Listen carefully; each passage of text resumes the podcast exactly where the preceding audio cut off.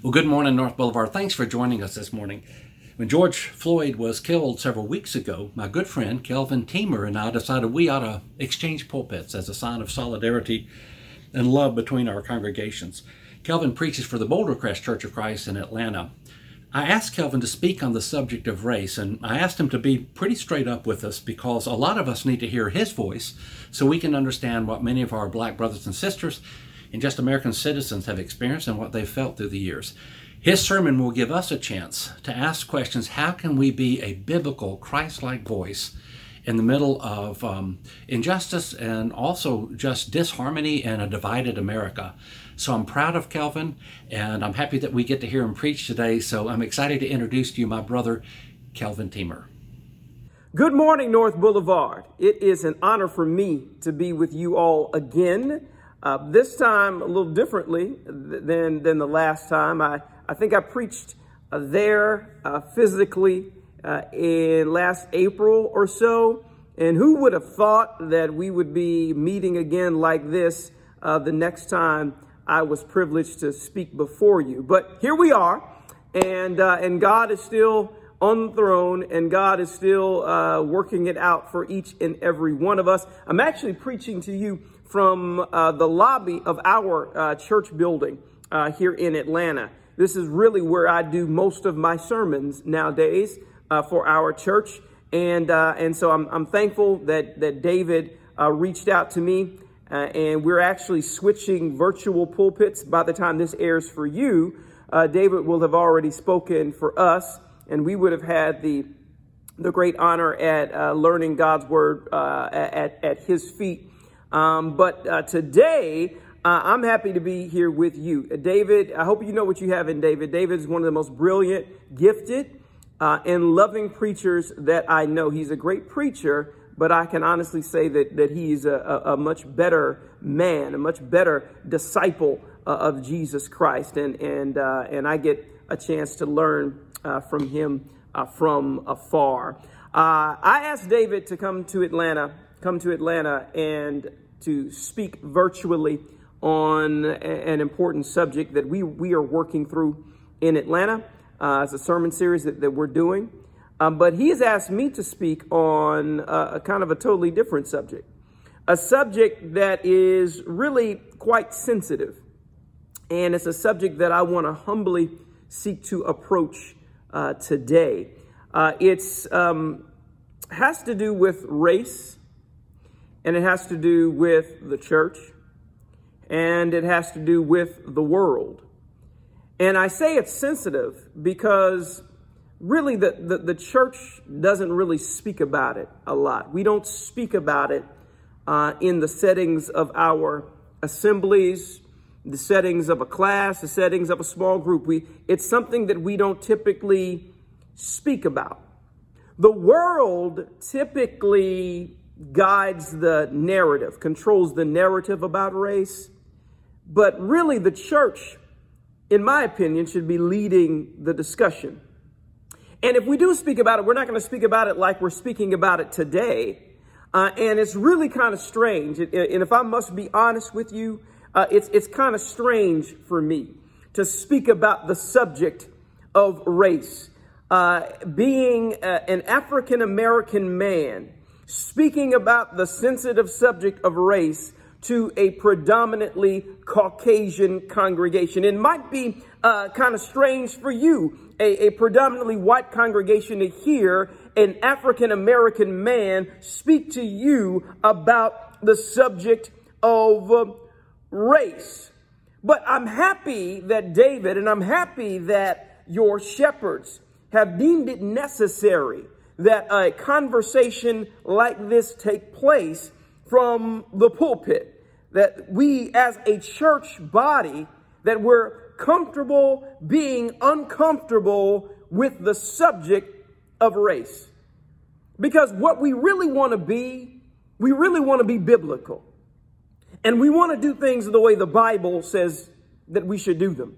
We want to be and model and follow the pattern of the church that we see in Scripture. And if we look in the Scriptures and we're going to be biblical, then we see a conversation taking place scripturally that we all need to be having today. We have to, we have to look at things differently. And so for the next few minutes, I don't want you to see me as an African-American man speaking about the subject of race to a predominantly Caucasian congregation. And I'm not going to view this as a situation where a predominantly Caucasian congregation is listening to an African-American man speak about the subject of race. I want us to look at things the way the, the Apostle Paul would have had us look at things in Galatians chapter number three. And, and I want to invite you there. And, and, and I'm, I'm typically kind of an expository preacher. I, I kind of look at a text and we, we, we kind of break it down, break down words, break it down verse by verse. That's kind of typically how I preach to my church today.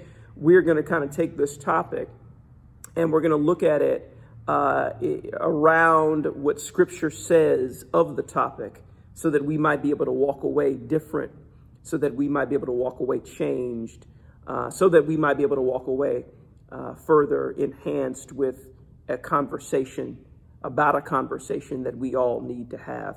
But as you turn there, as you go there, I want to invite you to join me in prayer. Dear God, Father, right now we are about to tackle a, a, a subject that is, is quite difficult, a subject that is quite sensitive in our country, uh, in this world that we live upon. Dear God, we, we're asking for your guidance. We're asking that your word would come alive to us in a fresh way. Father, that we're able to see what you have said long ago. Dear God, not only that we might see it, but that we might be able to understand uh, and understand your word, understand one another. And dear God, that then we might be able to see how we might be able to apply, how we might be able to obey what you have written down, what you've allowed to have been written down so long ago. Let your Holy Spirit be our guide as we read, as we study, and as we meditate. Dear God, drown out the distractions of our mind, drown out our own voices, our own presuppositions. And dear God, let us just hear. Let us just hear from you. In the name of Jesus, we pray. Amen. Here's what Paul wrote to uh, the Galatians in Galatians chapter number three, verse number twenty-seven. For as many of you as were baptized into Christ have put on Christ. There is neither Jew nor Greek. There is neither slave nor free.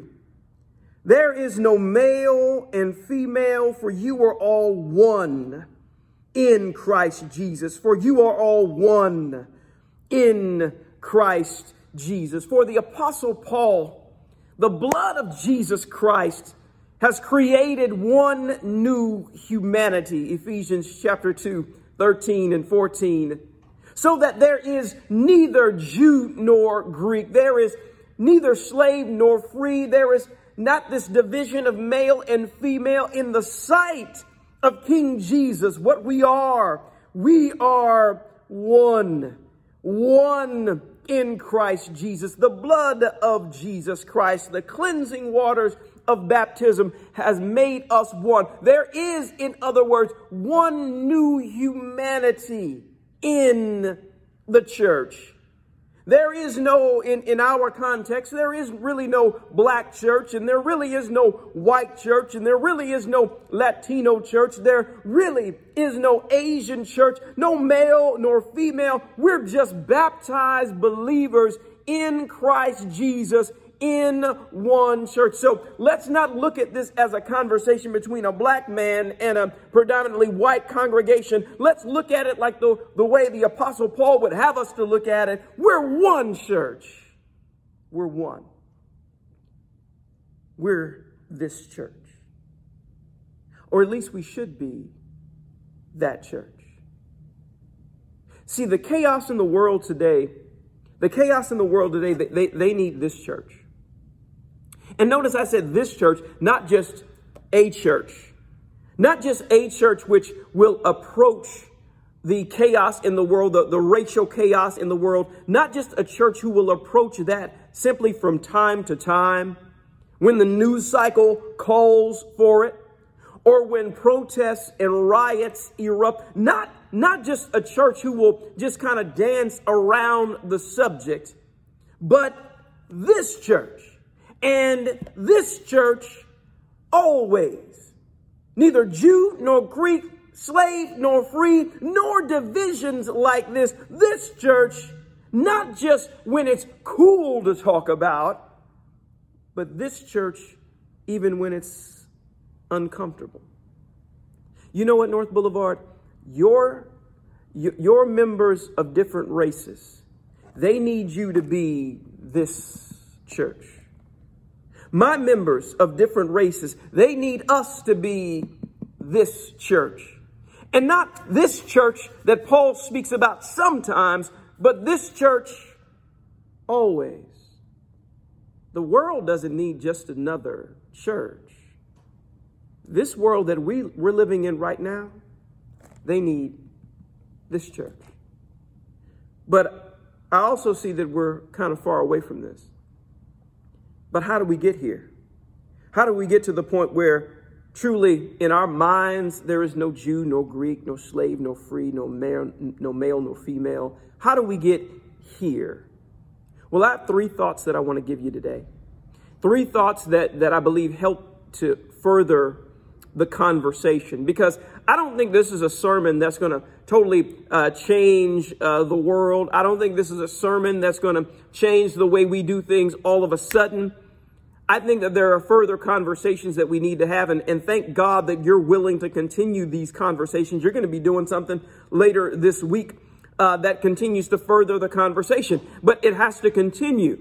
But there are three things that I want to put on your mind today that I think help spur us on. Number one, the first thing we have to do if we're going to be kind of like this church here in, in Galatians, if we're going to be this, the first thing we have to do is we have to realize that there is a problem. Number two, we have to energize our love for oppressed people. And then thirdly, we have to mobilize for King Jesus. We've got to realize, we must energize, and we have to mobilize. And I think that that kind of spurs us on to being like the church we read of in Scripture. But the first thing, to impact the world, you have to first realize the problems of the world. And, and there is, as, as we have been charged to make disciples of all people groups, and the people groups that in the world that we're going out into, there's a problem that's out there, especially within our country, the country that you love, the country that I love. There's a problem that's out there. And in order to impact the world, we first must realize what the problem is. In Acts chapter number seventeen, we read of Paul's travels uh, to Athens. And in Acts seventeen, uh, beginning at verse number sixteen, Paul does something uh, as he is in Athens, as he is, as he is waiting for Silas and Timothy. The word says, "Now while Paul was waiting for them at Athens, his spirit was provoked within him as he saw that the city was full of idols. So he reasoned in the synagogue with the Jews and the devout persons, and in the marketplace every day with those who happened to be there. Some of the Epicurean and Stoic philosophers also conversed with him, and some said, 'What does this babbler wish to say?' Others says, others said, 'He seems to be a preacher of foreign divinities,' because he was preaching Jesus and the resurrection." Back in verse number twenty-two, down in verse number twenty-two, "So Paul, standing in the midst of the Areopagus, said, 'Men of Athens, I perceive that in every way you are very religious. For as I passed along and observed the objects of your worship, I found also an altar with this inscription: To the unknown God. What therefore you worship as unknown, this I proclaim to you.'" Before Paul began to proclaim Jesus, before he began to proclaim something that would be different, I, I get the sense that Paul walked around and he understood the problems of the city, the problems of the area. And the, the problems were that they were worshiping many foreign gods. These, this was the problem. Before Paul could really give the solution, he first observed the problem. Before we work on really what the solution is in our country and even in our churches, we first must acknowledge that there is a problem. The real problem in this country, or one of the problems in this country, there is a real racial and oppressive problem within this country. And let me tell you, North Boulevard, some of your members feel it. They have felt it, and they will feel it again in the future. Those of whom you seek to make disciples in Murfreesboro and abroad, they feel it. And the church must know it, must understand it, must realize it. And this problem, it reveals itself from time to time. It erupts from time to time. But it's really something that is embedded into the very fabric of our great country. It revealed itself in the, the murder of George Floyd. It revealed itself in the shooting of Breonna Taylor in Louisville, Kentucky. It revealed itself in the hunting down of Ahmaud Arbery here in Georgia. And most recently, it revealed itself when Rashard Brooks was killed after he was shot in the back, after he was asleep in a Wendy's drive-through. But those are just recent events. I could also t- tell you about Trayvon Martin years ago. I could tell you about Eric Garner, who uh, said, "I can't breathe," over and over and over again as he was in a chokehold in the streets of New York. I could go back to the early nineties and talk about Rodney King. There is a real problem. And often when people who are responsible for these deaths are seemingly brought to justice, justice is not served. I could take you back to the nineteen fifties and uh, the, the murder of Emmett Till. When Emmett Till, after he was taken from a home, a relative's home, uh, killed, mutilated, shot in the head, uh, beaten. Uh, a- after this, the, the two, the two men who were responsible for his death, they were acquitted. And later, in a magazine article, they admitted to doing it, but no one could do anything about it, but they were acquitted. I could tell you about the, the, the story of Medgar Evers when he was killed. After he was killed, his killer was not brought to justice until thirty-one years later. I could bring up, uh, of course, about Rodney King and how those the, the officers, many of the officers who were responsible for doing what they did to Mister King, they were acquitted. I could tell you about Eric Garner, uh, the, the officer that put Mister Garner in an illegal chokehold after Mister Garner continued to say, "I can't breathe, I can't breathe, I can't breathe." This officer was not fired by the force until five years after Eric Garner died. I could tell you about George Zimmerman, who killed Trayvon Martin, him getting off. I could tell you story after story after story after story. And those stories only uh, highlight a greater problem that happens within our country regarding race. North Boulevard, there is an issue of systemic racism that is being felt by people of color all over this country and within the walls of your sanctuary. We have some systems and we have some institutions which produce racially disparate outcomes regardless of the intention of the people who are working within law enforcement. It's why African Americans are incarcerated in state prisons at five times, five times the rate of whites. Why Latinos are incarcerated at one and a half times the rate of whites. It's why in uh, in twelve states, more than half of the prison population is black. It's why in eleven states, at least one in twenty of adult black men are in prison. one in twenty. This systemic racism has been embedded in the country since slavery. It morphed into the Jim Crow South, and it is now in this era of what is typically called mass incarceration. I want to tell you, North Boulevard, any type of racism, systemic racism, whatever you might label the racism, any type of racism is evil, it is ungodly, and it begs for this church. It begs for it.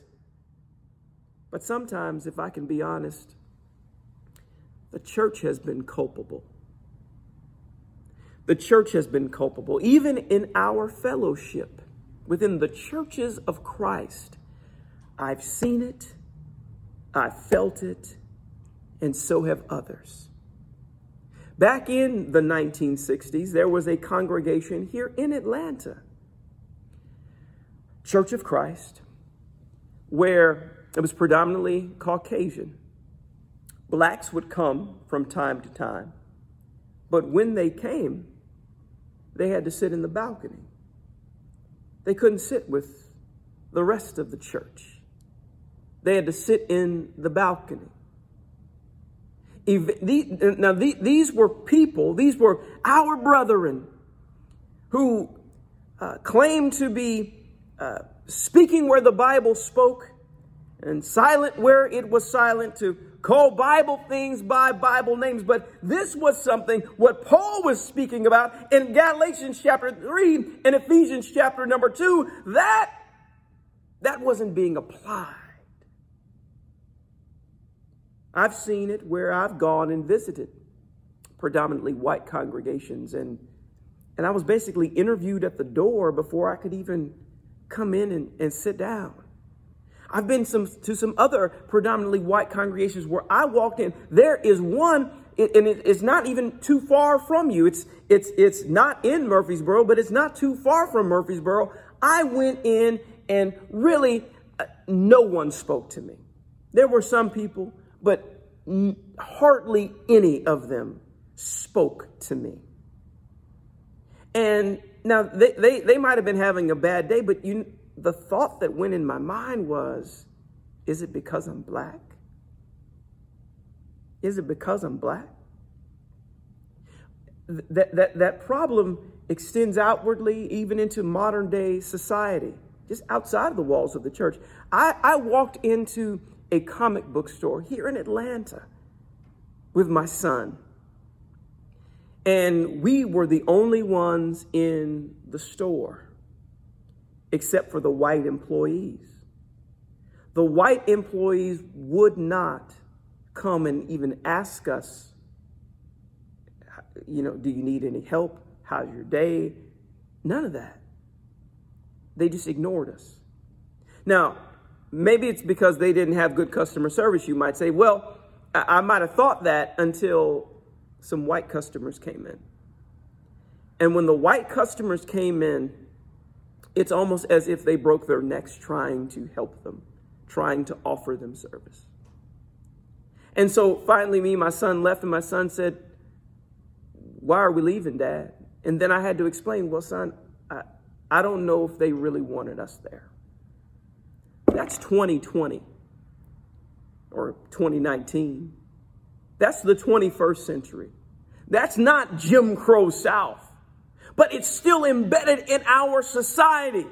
And you know what that calls for? It begs for the church.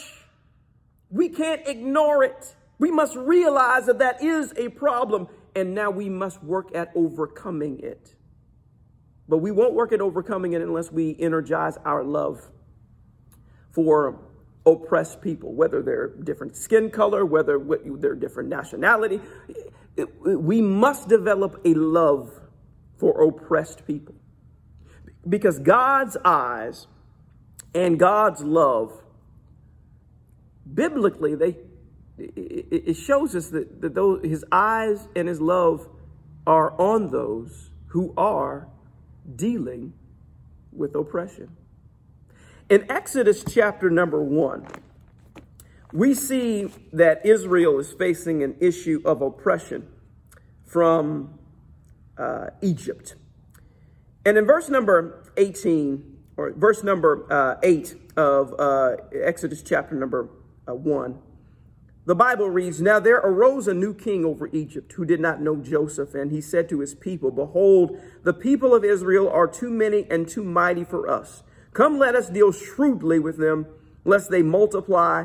And if war breaks out, they join our enemies and fight against us and escape from the land. Therefore, they set taskmasters over them to afflict them with heavy burdens.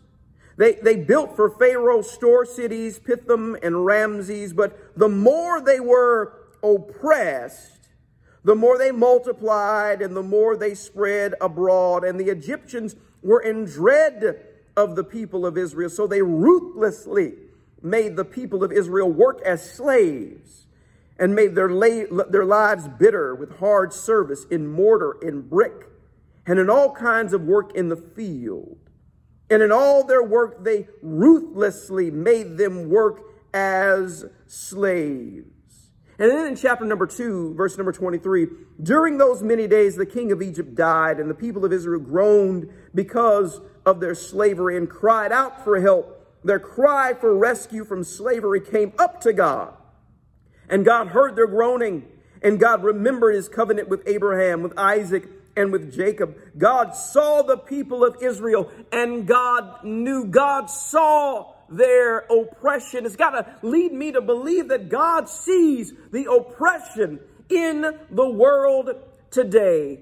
He saw it with Israel, and even through Israel's cycles of sin that they would go in, in the period of the judges, they would call out and cry out, and God would hear, and God would deliver or send a deliverer. Even during the periods of Babylonian and Assyrian and Roman oppression, God's eyes and his love was upon Israel.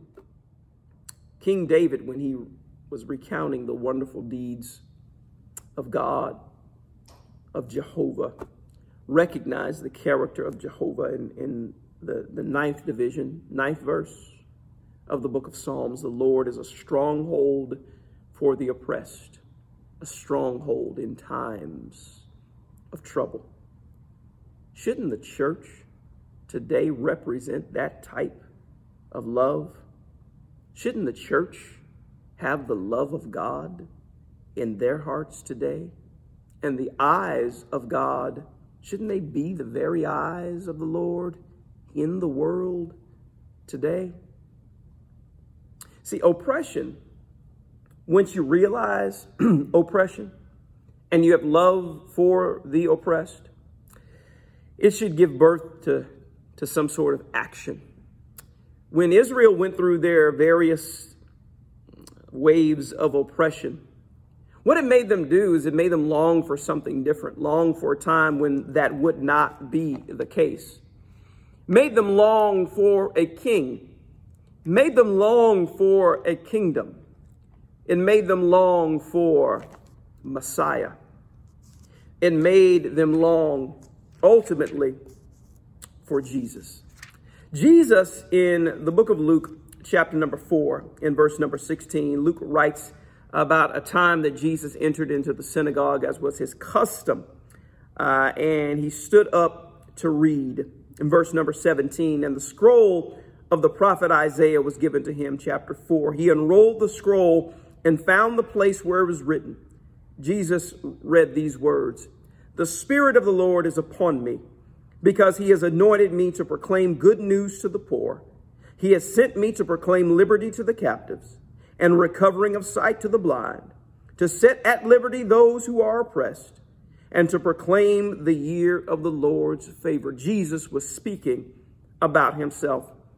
He was speaking about the fact that as Messiah, he had come to proclaim good news to the poor. As Messiah, he had been sent to proclaim liberty to the captives and recovering of sight to the blind, to set at liberty those who had been oppressed. And now we are the people of his kingdom. Now we are the people who say that Jesus is Lord and King. We are the people of King Jesus. We are the people of Jesus' deliverance, his salvation, his peace, his justice, and his freedom. We are people who are pledged to live by the Lord's kingdom ethics. And let me tell you, North Boulevard, what is happening to black and brown people, to people of color in this country, is totally against the ethics of the kingdom. For God so loved this world that he gave us King Jesus, because he had a love for the world. His love must be our love. We must develop that type of love for people. Now, you, you might hear people say the expression Black Lives Matter, and you might say, well, really, all lives matter. But yes, all lives matter. And if we say all lives matter, then doesn't that mean that black lives matter? They matter to God, and they got to matter to us. The lives of the oppressed have to matter to us because they matter to God. Realize, energize, and now we must mobilize. We must speak out. We must speak up, and we must mobilize for the King. Now, when I say speak out and speak up, I'm not saying that you have to go join a protest or start a protest, but you've got to allow kingdom ethics to be within the fabric of the church. You've got to allow kingdom ethics to be what the church is about. And when you see injustice and you see racism, you know those are against kingdom ethics, and the church must respond. But we almost we we always need to be in the state of preaching that. See, what's going on right now in, in many churches, we are reacting to what's happening in the world, but we always need to be on the offensive, because this, this needs to be something we're talking about all of the time. So I want to end this lesson by giving you five methods of what I call mobilization, five methods of mobilization. Number one is this. Here's what we need to do now. Number one, we need to strive for kingdom unity. We need to strive for kingdom unity. White, black, uh, brown, whomever, we need to strive for kingdom unity. All races, all nations, living according to the unified pattern we see in Scripture, kingdom unity. In Philippians chapter number two, verses one through five, Paul writes, "So if there is any encouragement in Christ, any comfort from love, any participation in the Spirit, any affection and sympathy, complete my joy by being of the same mind, having the same love, being in full accord and of one mind. Do nothing from selfish ambition or conceit, but in humility count others more significant than yourselves. Let each of you look not only to his own interests, but also to the interests of others. Have this mind among yourselves, which is yours in Christ Jesus." Let us be of such a mind and a spirit for unity that we're not looking out just for our own selves, but we're looking out for the lives of someone else, and that we're all accord, all operating in the same mind, same spirit of unity regarding that. Be intentionally diverse. Because if we're not intentionally diverse, we will be unintentionally segregated. Here's the second thing. Number two, develop a kingdom perspective. A kingdom perspective. See, really, our citizenship, though we pledge allegiance to the United States, uh, pledge allegiance to the flag, pledge allegiance uh, to the liberty in the United States, our first allegiance is to the kingdom of God. And so develop a kingdom perspective in all that we do.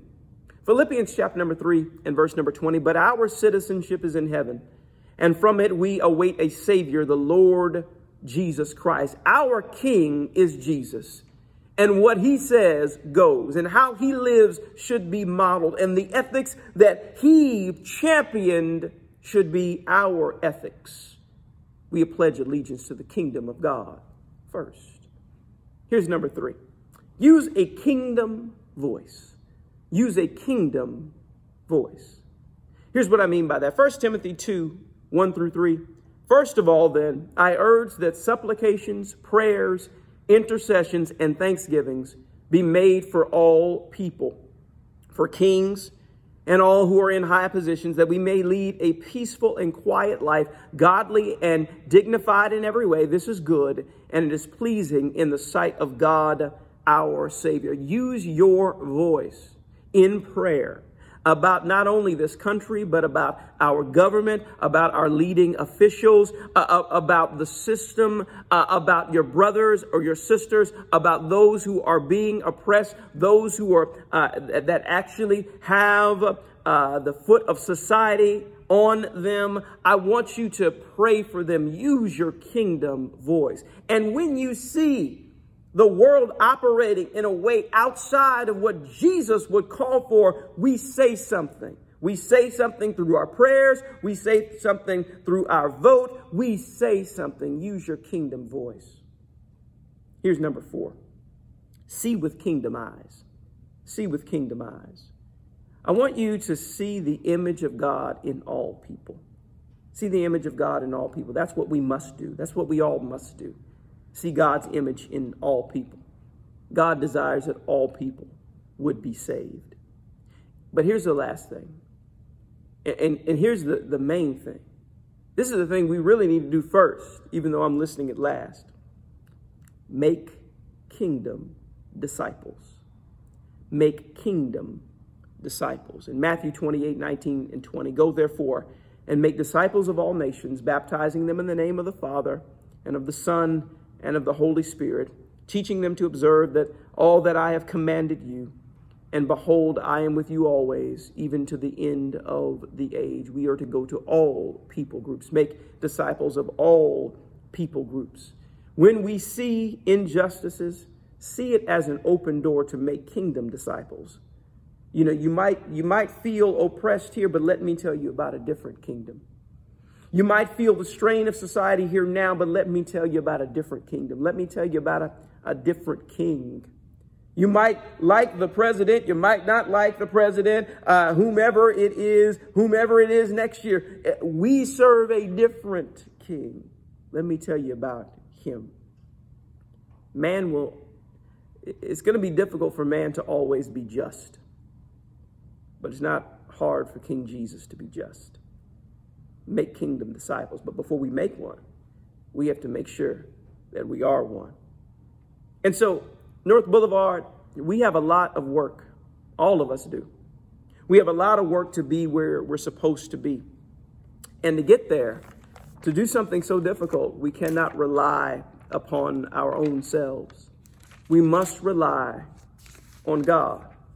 We must rely on He who said, I'm going to be right there as you go about making kingdom disciples. And then I believe we can be the living embodiment of what Paul wrote in Galatians chapter number three. I believe we can be the living embodiment of what John wrote down in Revelation seven and nine.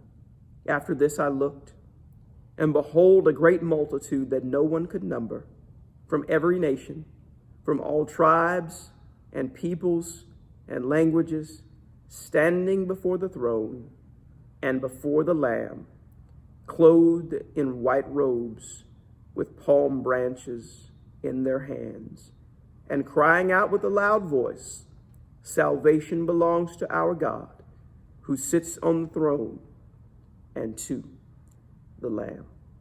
Let's continue the conversation so we can look exactly the way King Jesus would have us to look. May God bless you. May He keep you. May you keep striving to make disciples of Jesus Christ.